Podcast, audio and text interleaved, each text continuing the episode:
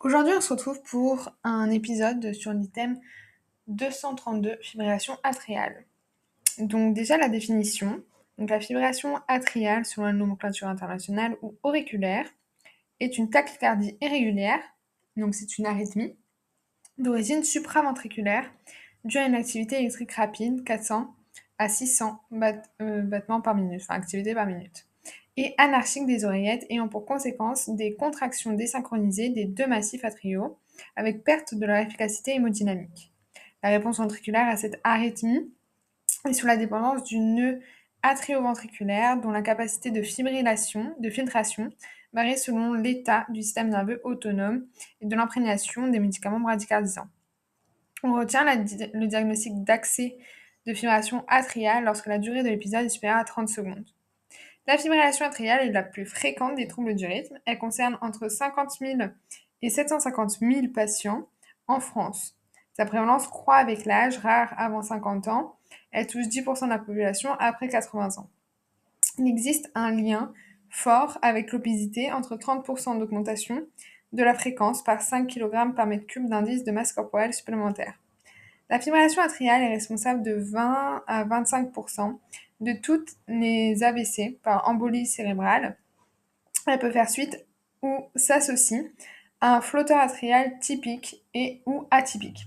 Donc typique, c'est-à-dire qu'il passe par le euh, sinus euh, cavo-tricuspidien, cavo-tricuspidie, ou euh, atypique, c'est-à-dire qu'il ne passe pas par le sinus cavo, cavo tricuspidien. Et dans les formes typiques, qui passent par le sinus euh, euh, tricuspidien, on va avoir la forme anti-horaire. À ce moment-là, on aura euh, D2, D3, AV, F qui seront euh, négatifs et V1 positif, V6 négatif. Et dans les formes horaires, on aura V6 positif, D2, D3, AVF positif et euh, V1 négatif. La physiopathologie des fibrations atriales. Donc, aspect électrique, le nœud atrioventriculaire filtre à environ 130-180 battements par minute une activité atriale anarchique et rapide supérieure à 400 battements par minute. On a donc une tachycardie irrégulière au repos qui s'accélère à l'effort. Conséquences hémodynamiques, une perte de la systole atriale, une perte de l'ablation, de l'adaptation physiologique de la fréquence cardiaque à l'effort, un risque d'insuffisance cardiaque, un risque thromboembolique par stase au niveau de l'auricule gauche, appendice atrial et embolie dans la circulation systémique. Évolution, elle se fait vers la fibrose des oreillettes et plus tardivement du tissu de conduction, nœud sinuso ou nœud atrioventriculaire. La dilatation atriale, remodelage atrial qui à son tour pérennise la fibrillation. Cercle vicieux d'auto-aggravation. Classification et terminologie. La classification en P. Paroxystique, permanent, persistante, persistante longue et permanente. Les premiers épisodes. Donc paroxystique avec retour spontané ou après une action de cardioversion par médicament ou par choc électrique en rythme sinusal en moins de 7 jours. Persistante, en cas de retour spontané ou suite à une action de cardioversion par médicament ou par choc électrique, au-delà de 7 jours, on appelle cardioversion ou réduction de la fibrillation atriale les actions médicales qui restaurent le rythme sinusal. Persistance de longue durée, en cas de fibrillation atriale continue sur une durée supérieure à un an, alors qu'il est décidé d'une stratégie de contrôle du rythme, volonté de restaurer le rythme sinusal. Permanente en cas d'échec de cardioversion et ou de décision d'une stratégie de contrôle de la fréquence. Pas de volonté de restaurer le rythme sinusal. Premier épisode, la fibrillation atriale n'est pas encore classable. Donc paroxystique, c'est quand on a une résolution spontanée ou euh, avec une cardiovation en moins de 7 jours persistante, c'est quand euh, c'est un retour spontané ou euh, avec une cardioversion en plus de 7 jours. Et, persistante au long cours, à longue durée, ça va être super à un an. On va avoir une, on fibrillation atriale qui est persistante au long cours, c'est-à-dire une durée de, supérieure à un an, alors qu'on a décidé de contrôler. Et permanente, on n'a pas décidé euh, de contrôler ou échec notamment du contrôle. Forme particulière des fibrillations atriales dites valvulaires correspond à une fibrillation atriale chez un patient avec une prothèse valvulaire mécanique ou un rétrécissement mitral rhumatismal modéré à sévère. Ces deux, ces deux précédentes euh, terminologies sont considérées comme pouvant être source de confusion et devaient être abandonnées. La fibrillation atriale est dite isolée en l'absence de cardiopathie sous-jacente ou sans aucune comorbidité, pas d'hypertension artérielle, de diabète, etc. La fibrillation atriale est dite silencieuse quand elle est découverte fortuitement chez un patient asymptomatique. La maladie de l'oreillette ou syndrome de tachycardie-bradycardie correspond à, la coexistence de fibrillation atriale paroxystique et de dysfonctionnement sinusal. On oppose les fibrillations atriales récidivantes aux fibrillations atriales de Golds aiguës, post-opératoire, infection pulmonaire, péricardite. Diagnostic, circonstances de découverte très variables. La fibrillation atriale peut être découverte lors d'un examen clinique ou d'un ECG chez un patient asymptomatique, découverte au cours d'un bilan de palpitation permanente ou interminente ou d'un essoufflement récent, euh, révélée par une complication, AVC, poussée d'insuffisance cardiaque, etc. Les signes fonctionnels, donc les signes peuvent être euh, absents ou intermittents. Le diagnostic ECG est indispensable car la corrélation est mauvaise entre la réalité de la fibrillation atriale et la prise du pouls ou la, euh, description de palpitation. Donc il est souvent nécessaire de recourir au holter ou euh, à d'autres méthodes de monitorage ECG pour faire le diagnostic en cas de fibrillation atriale paroxystique. Les symptômes usuels sont les palpitations, les dyspnées à l'effort, l'angoisse fonctionnelle, l'asthénie inexpliquée. D'autres symptômes sont plus trompeurs comme la lipothymie, les chutes inexpliquées des personnes âgées, l'incapacité à faire un effort, l'impression de cœur bat trop lentement, les accès de faiblesse, les bouffées de chaleur ou les œdèmes des membres inférieurs. L'auscultation cardiaque retrouve des bruits du cœur irréguliers et un rythme plus ou moins rapide. La prise en charge initiale doit apprécier la tolérance, fréquence cardiaque, pression artérielle, diurèse, fréquence respiratoire, état de conscience. Rechercher d'emblée une complication, OAP ou signe d'insuffisance cardiaque, embolie artérielle systémique, examen artériel et neurologique. Rechercher des signes en faveur d'une cardiopathie sous-jacente. Chercher des facteurs déclenchants ou favorisant prise d'alcool, fièvre, hyperthyroïdie. Le CG, le diagnostic d'une fibrillation atriale, ne peut être confirmé que sur un tracé ECG, euh, la documentant. Absence donc P visible et QRS le plus souvent irrégulier, exceptionnellement régulier en cas de bloc atrioventriculaire complet concomitant. Aspect usuel de petite maille, trémulation de la ligne de base et QRS fin. Les QRS peuvent être larges en cas de bloc de branche associé. Cas particulier de la fibrillation atriale à grosse maille, ne pas confondre avec le flotteur atrial. QRS lent et régulier, indiquant une association de la fibrillation atriale avec un bloc atrioventriculaire complet. Pause ou dysfonction sinusale de, euh, régularisation, syndrome de tachycardie, bradycardie. Pause ou dysfonction sinusale de régularisation, syndrome de tachycardie, bradycardie. Donc on va avoir des absences de ondes P et QRS qui sont le plus souvent fins. Euh, aspect visuel des petites mailles de la fibrillation atriale. Des fois, euh, on peut avoir des grosses mailles, mais euh, il ne faut pas le confondre avec un flotteur. Les QRS sont lents et réguliers en cas d'association de la fibrillation atriale avec un bloc atrioventriculaire. Pause ou dysfonction sinusale de, de régularisation syndrome de tachycardie euh, bradycardie. Ensuite, on a vu un autre examen complet. Euh, devant la découverte d'une fibrillation atriale, on demande un bilan biologique, ionogramme sanguin, euh, créatinine, TSH ultrasensible, numération globulaire, une échocardiographie à la recherche notamment d'une cardiopathie sous-jacente, En cas de suspicion de fibrillation atriale non encore documentée, un bilan d'AVC par exemple, on demande un holter prolongé sur 72 heures, un interrogatoire du pacemaker en cas de défibrillateur automatique implanté et si le patient en est euh, porteur. Le diagnostic étiologique. Donc les facteurs déclenchants, ça va être une hypokaliémie, une fièvre. Donc l'hypokaliémie, ça se voit notamment avec les ondes U. Euh, un sommeil, notamment euh, privation de sommeil. Phénomène réaction vagale, alcool, ivresse ou prise de substances illicites et électrocution. Donc on a vu hypokaliémie, fièvre, euh, manque de sommeil, réaction vagale, euh, ivresse, médicaments ou drogue et électrocution. Facteur prédisposition ou cause de la fibrillation atriale.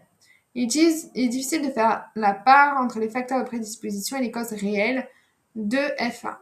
De tous les facteurs prédisposants, la plus puissante est incontestablement l'âge.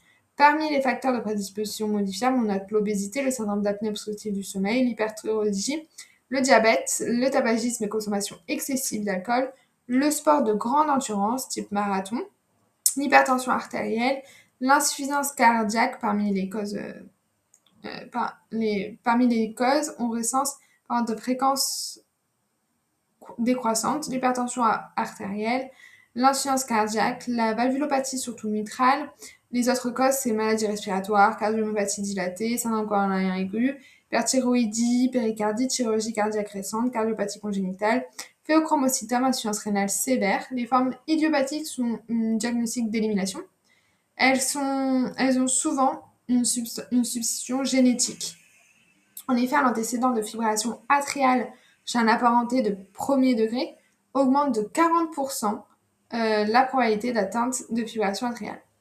Bilan étiologique. Il doit comporter l'interrogatoire, examen complet, ECG, radiographie du thorax, échocardiographie transthoracique, euh, TSH ultrasensible, ionogramme sanguin, fonction rénale, bilan hépatique. Les autres examens sont sur signe d'appel.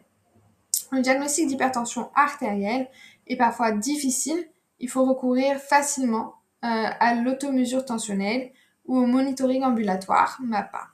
De même, le syndrome d'apnée du sommeil est souvent méconnu. L'asthénie chronique liée euh, au syndrome d'apnée du sommeil est imputée à tort à la fibrillation atriale ou aux médicaments. Le recours à la polygraphie doit être encouragé, surtout chez les sujets obèses. Évaluation et prévention du risque thromboembolique. En aigu, autour de la cardioversion, en cas de cardioversion, tout patient est considéré à risque euh, que la cardioversion soit médicamenteuse ou par choc électrique. Pendant les 4 semaines suivantes au minimum, on met, euh, on met du coup des euh, anticoagulants. ce risque doit conduire à encadrer la cardioversion par une anticoagulation efficace par héparine ou par anticoagulant oral. La cardioversion doit être précédée d'au moins 3 semaines d'anticoagulation efficace documentée et suivi de 4 semaines d'anticoagulation efficace. Ensuite, le risque chronique doit être évalué pour décider ou non de la poursuite de l'anticoagulation orale. L'anticoagulation pré-cardioversion peut être évitée si une échographie transœsophagienne préalable montre l'absence de thrombus intra-oreillette ou si le début de la fibrillation atriale est parfaitement datable et inférieur à 24 ou, 60, ou 48 heures. Enfin, lorsque le risque est considéré comme très élevé, valve mécanique mitrale ou rétrécissant mitral, ou si l'anticoagulation pré-cardioversion est incertaine ou mal documentée, il est aussi parfois décidé de vérifier au préalable l'absence de thrombus atrial gauche avant de procéder à la cardioversion par échographie. La fibrillation atriale, survenant chez un patient porteur d'une rétrécissement mitral rhumatismal modéré à sévère ou d'une prothèse valvulaire mécanique, est associée à un risque thromboembolique très élevé. Il faut savoir que le score Schatz-Basque, décrit ci-dessous, ne s'applique pas dans cette situation clonique. Il faut anticoaguler par antivitamine K qui sont de toute façon indiqués en cas de prothèse mécanique. Dans les autres cas, on doit utiliser le score d'évaluation SHAD-VASC de risque thromboembolique fondé sur les facteurs de risque principaux, à savoir le score Schatz-Basque. Son résultat de 0 à 9 points au total. Les éléments de Schatz-Basque euh, sont C pour congestion, insuffisance cardiaque, H pour hypertension artérielle, A pour H supérieur à 85 ans, D pour diabète, euh, S pour euh, stroke ou embolie artérielle. Stroke, c'est AVC ou embolie artérielle.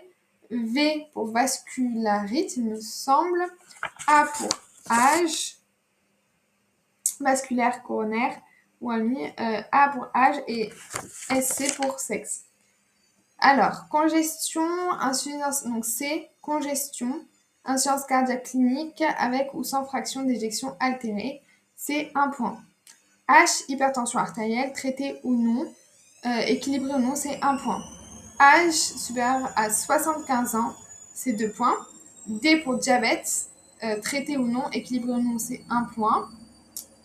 S, c'est euh, stroke, AVC ou embolie artérielle, ça vaut deux points. Vasque, c'est vasculaire, coronaire ou artériopathie oblitérante des membres inférieurs. Ou artérium du tronc cérébraux, un point.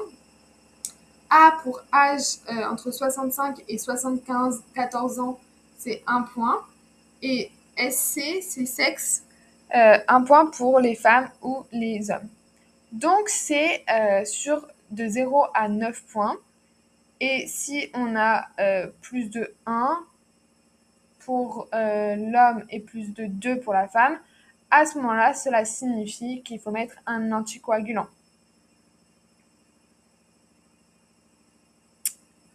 Le risque annuel thromboembolique varie de façon exponentielle de 1 à 18% pour le score de 0 à 9. Donc à peu près on a 2% euh, par palier. D'autres facteurs existent qui sont non pris en compte dans le score, tels que le syndrome d'apnée euh, du sommeil et l'insuffisance rénale sévère.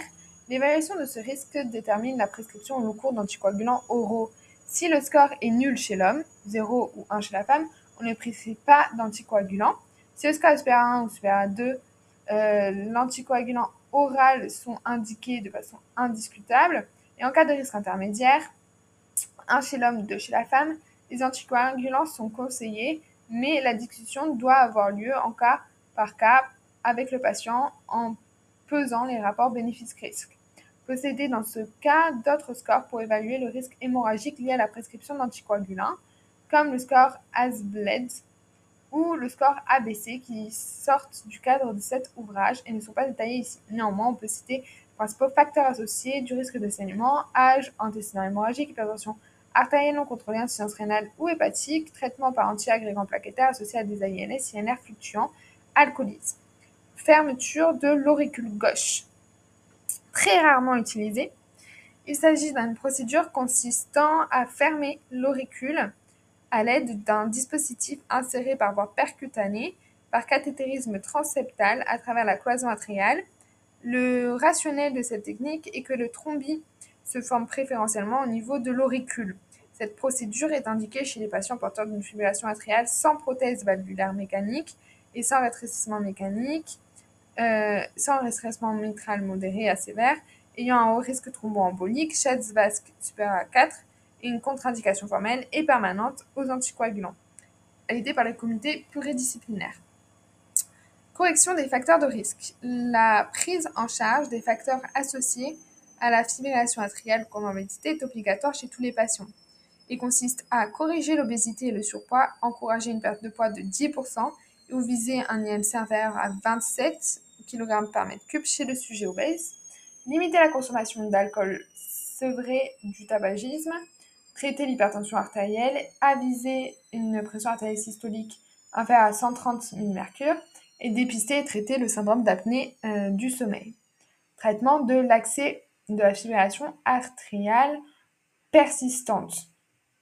Donc la prévention du risque thromboembolique est faite obligatoire, quel que soit le contexte, si l'on envisage une cardioversion. Si le patient ne reçoit pas déjà une anticoagulation orale efficace, on peut utiliser d'emblée les AOD ou l'héparine non fractionnée en intraveineux pour une TSA une TCA à 2-3 fois le témoin en attente de l'efficacité des AVK si le patient est hospitalisé. L'héparine par voie sous-cutanée est rarement utilisée et attention, il n'y a pas d'AMM pour l'héparine bois moléculaire. La cardioversion doit être immédiate par choc électrique en cas d'urgence vitale. C'est une situation très rare qui s'observe si la fibrillation atriale est très rapide et ne répond pas au traitement freinateur par digoxine intraveineux.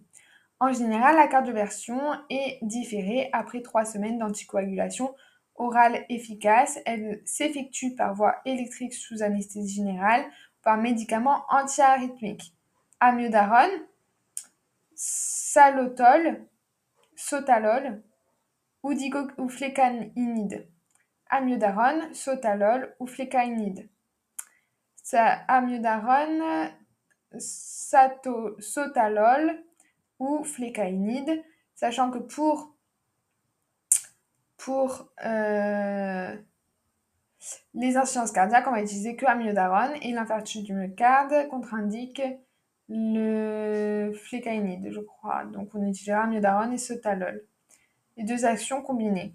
Il est possible d'éviter ce délai de 3 semaines sous réserve d'une échographie transœsophagéenne normale, pas de thrombus atriale gauche, ou si la fibrillation atriale est datée précisément à moins de 24-48 heures. En attente de cardioversion ou en cas d'échec de celle-ci, la fréquence cardiaque est contrôlée par les freinateurs nodaux. Et donc, la fréquence cardiaque est contrôlée par les freinateurs nodaux, bêta-bloquants, euh, verapamil, diltiazem, diltiazem ou la digoxine, qui sont des freinateurs nodaux. En urgence, chez l'insuffisance cardiaque, la cadence ventriculaire est contrôlée par la digoxine intraveineuse en cas de calémie normale. Freinateur. Les anticoagulants oraux sont poursuivis 4 semaines minimum après la cardioversion médicamenteuse ou électrique. S'il s'agit d'un premier épisode, on n'entreprend pas de traitement antiarythmique chronique pour prévenir une éventuelle récidive. Traitement d'entretien. La prévention du risque thromboembolique est examinée obligatoirement. La prescription d'anticoagulants doit faire l'objet d'une évaluation et d'un rapport bénéfice-risque. Les anticoagulants oraux sont les ABK, les inhibiteurs de la thrombine, dabigatran, les inhibiteurs du facteur X, rivaroxaban ou apixaban. L'efficacité des ABK est surveillée par l'INR. Leur mode d'action passe par les facteurs vitaminiques K, euh, donc c'est 2, 7, 9, 10, 1972. Et donc les, la vitamine K. L'efficacité des AOD, dabigatran, rivaroxaban, apixaban, rivaroxaban, apixaban, est surveillée cliniquement. L'hidarisuzimab et l'antidote spécifique du dabigatran, AOD. Les AVK courants sont la fluindione, la fluindione, la warfarine et l'acénocumarol. À noter que l'autre autorité de santé recommande de ne plus instaurer un traitement par fluidione en première intention en raison des risques d'atteinte rénale immunoallergique. Dans le cas d'une fibrillation atriale survenant chez un patient porteur d'une prothèse valvulaire mécanique ou d'un rétrécissement mitral modéré à sévère, seuls les AVK sont recommandés avec un INR cible entre, à 2,5 entre 2 et 3. Sauf en cas de valve mécanique mitrale où la valve à disque, dans ce cas, l'INR euh, cible est de 3 à 4,5. Dans les autres situations, les ABK ou les anticoagulants oraux directs sont recommandés en fonction du, corps SHAVS2. SHAVS-VASC.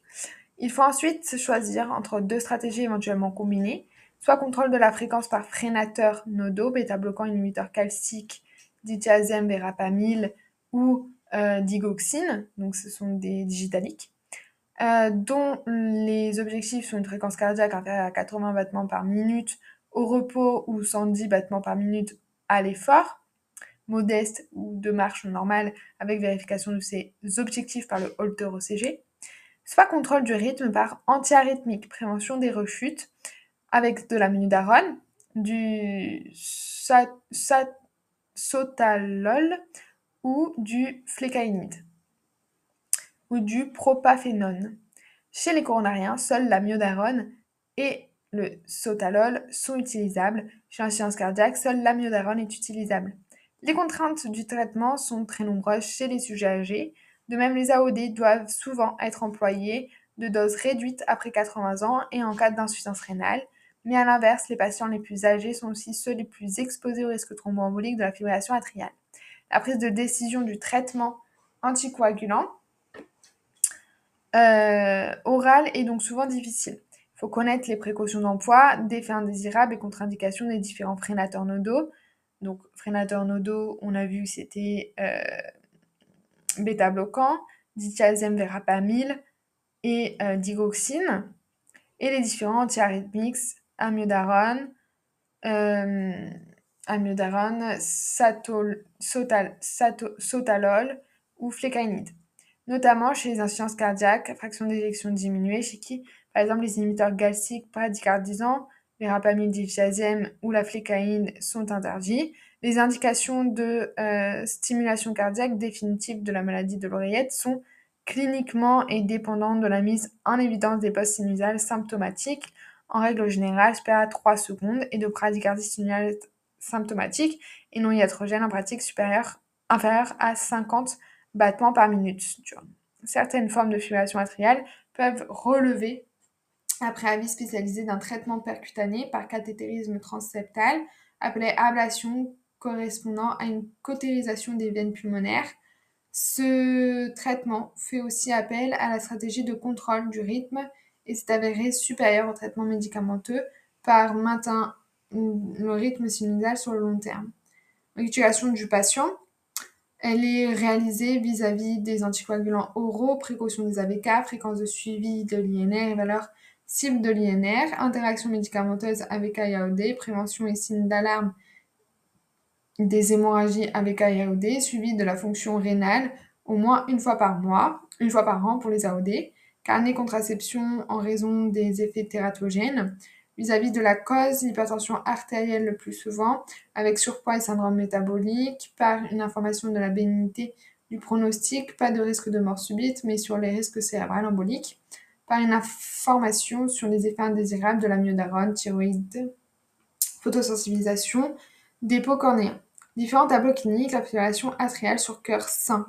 Le plus souvent, il s'agit d'un quinquagénaire, donc 40 ans, qui se plaint de palpitations pouvant s'associer à un angor fonctionnel ou à une dyspnée d'effort. La documentation de la fibrillation atriale peut parfois errer euh, en dépit du recours à la méthode du Holter ECG. L'échographie cardiaque est normale, il faut exclure une hypertension artérielle ou un syndrome d'apnée euh, du sommeil.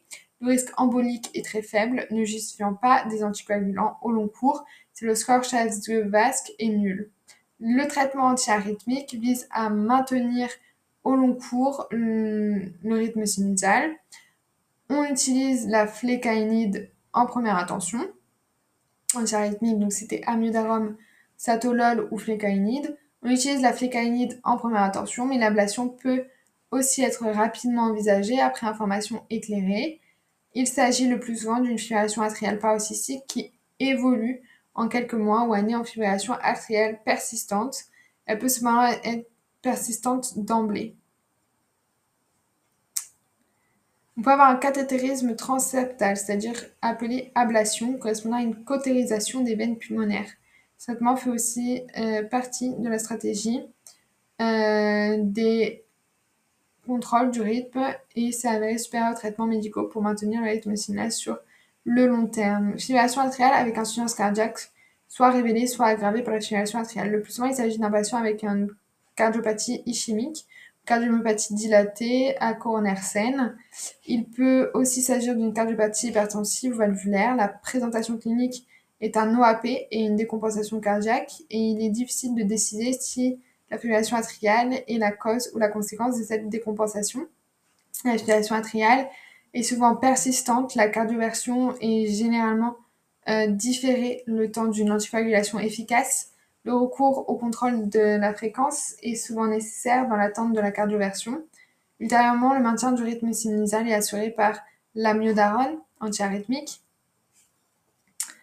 Une intervention d'ablation pouvant également être discutée. En cas d'échec, la fibrillation atriale est respectée par contrôle de la fréquence par les bêta-bloquants. Le risque embolique est avec contrôle de la fréquence par les bêta-bloquants. Le risque embolique est élevé, justifiant les anticoagulants oraux avant la cardioversion et relais de la chaîne F, puis au cours, puis au long cours dans tous les cas. La fibrillation atriale valvulaire post-rhumatismale, euh, mitral post-rhumatismal ou prothèse mécanique. Dans le cas type, euh, il s'agit d'une fibrillation atriale sur prothèse mécanique valvulaire, mitrale le plus souvent. Il faut s'assurer de l'absence de thrombose de valve. Souvent, cette forme clinique nécessite une stratégie thérapeutique de contrôle de la fréquence. Le maintien à un rythme sinusal étant difficile en raison de la dilatation atriale. Le risque embolique est élevé, justifiant les AVK au long cours dans tous les cas. Embolie artérielle systématique, parfois révélatrice de la fibrillation atriale. Dans les cas typiques, s'agit d'une fibrillation atriale méconnue chez une femme âgée avec d'autres facteurs de risque embolique de type hypertension artérielle, mal équilibré ou diabète. L'embolie est brutale, souvent sylvienne, superficielle gauche, avec infarctus cérébral révélateur de la fibrillation atriale. L'imagerie cérébrale doit être effectuée. En aigu, les AVK et les parines ne sont pas utilisables en raison du risque de transformation en hémorragie, mais l'indication d'anticoagulation à long cours est impérative à la sortie de l'hôpital. En aigu, les patients sont pris en charge en unité d'urgence neurovasculaire avec discussion thérapeutique de thrombolyse ou de thromboaspiration. Maladie de l'oreillette, il s'agit de l'association qu'il faut documenter de passage en fibrillation atriale paroxystique rapide alternant avec des épisodes de bradycardie sinusale qui peut être asymptomatique ou s'accompagner de lipotymie ou de syncope chez le sujet âgé. L'emploi de médicaments bradycardisants pour contrôle de la fréquence ventriculaire est périlleux avec risque d'aggravation de la dysfonction sinusale, d'où la fréquence recours euh, à la mise en place d'un stimulateur cardiaque définitif. Donc on a vu pour la fibrillation atriale paroxystique, on peut opter pour l'une ou l'autre des stratégies, ou les deux, c'est-à-dire pose d'un freinateur, freinateur, freinage arythmique, ou antiarythmique. Souvent, c'est une association des antiarythmiques et d'un bradycardisant de type euh, bêta-bloquant. Chez l'insuffisance cardiaque, seule la est autorisée comme antiarythmique. Chez la fibrillation atriale persistante, euh, est réduite après 3 à 4 semaines d'anticoagulation efficace ou à défaut après une échographie transphasique pour éliminer un caillot intra-atrial on utilise le choc électrique externe sur l'anesthésie générale et ou des antiarythmiques, puis les antiarythmiques pour maintenir ensuite le rythme sinusal. Puis l'anticoagulation est poursuivie encore au moins 4 semaines. La prolongation ultérieure de ce traitement étant guidée par le score basque C'est la stratégie de contrôle de rythme. Auparavant, on ralentit la cadence ventriculaire par un bradycardisant. En cas d'emploi de l'échographie transphagien, chez un patient n'ayant pas été traité par anticoagulants oraux, la cardioversion s'effectue sous héparine non fractionnée les anticoagulants oraux sont débutés le jour même et pour au moins 4 euh, semaines. Pour la fibrillation atriale permanente, on ralentit la cadence ventriculaire par des bradycardisants si nécessaire, bêta-bloquants ou digitaliques ou verapamine C'est la stratégie dite de contrôle de la fréquence qui euh, vise une valeur notamment inférieure à 80 battements par minute ou au repos à inférieur à 110 battements par minute à la marche pendant 5 minutes. Ces résultats est contrôlé par un enregistrement Holter-ECG. Chez l'insuffisance cardiaque, verapamil et sont interdits. En cas de premier épisode, on utilise de l'héparine non fractionnée ou des AOD. En attente de la réduction spontanée, l'emploi des l'héparine pas moléculaire n'est pas approuvé. Ce n'est pas le cas, une cardioversion est planifiée dans le même de la même façon, habituellement, les antiarythmiques ne sont pas poursuivis après réduction d'un premier épisode. Et c'est fini pour cet item.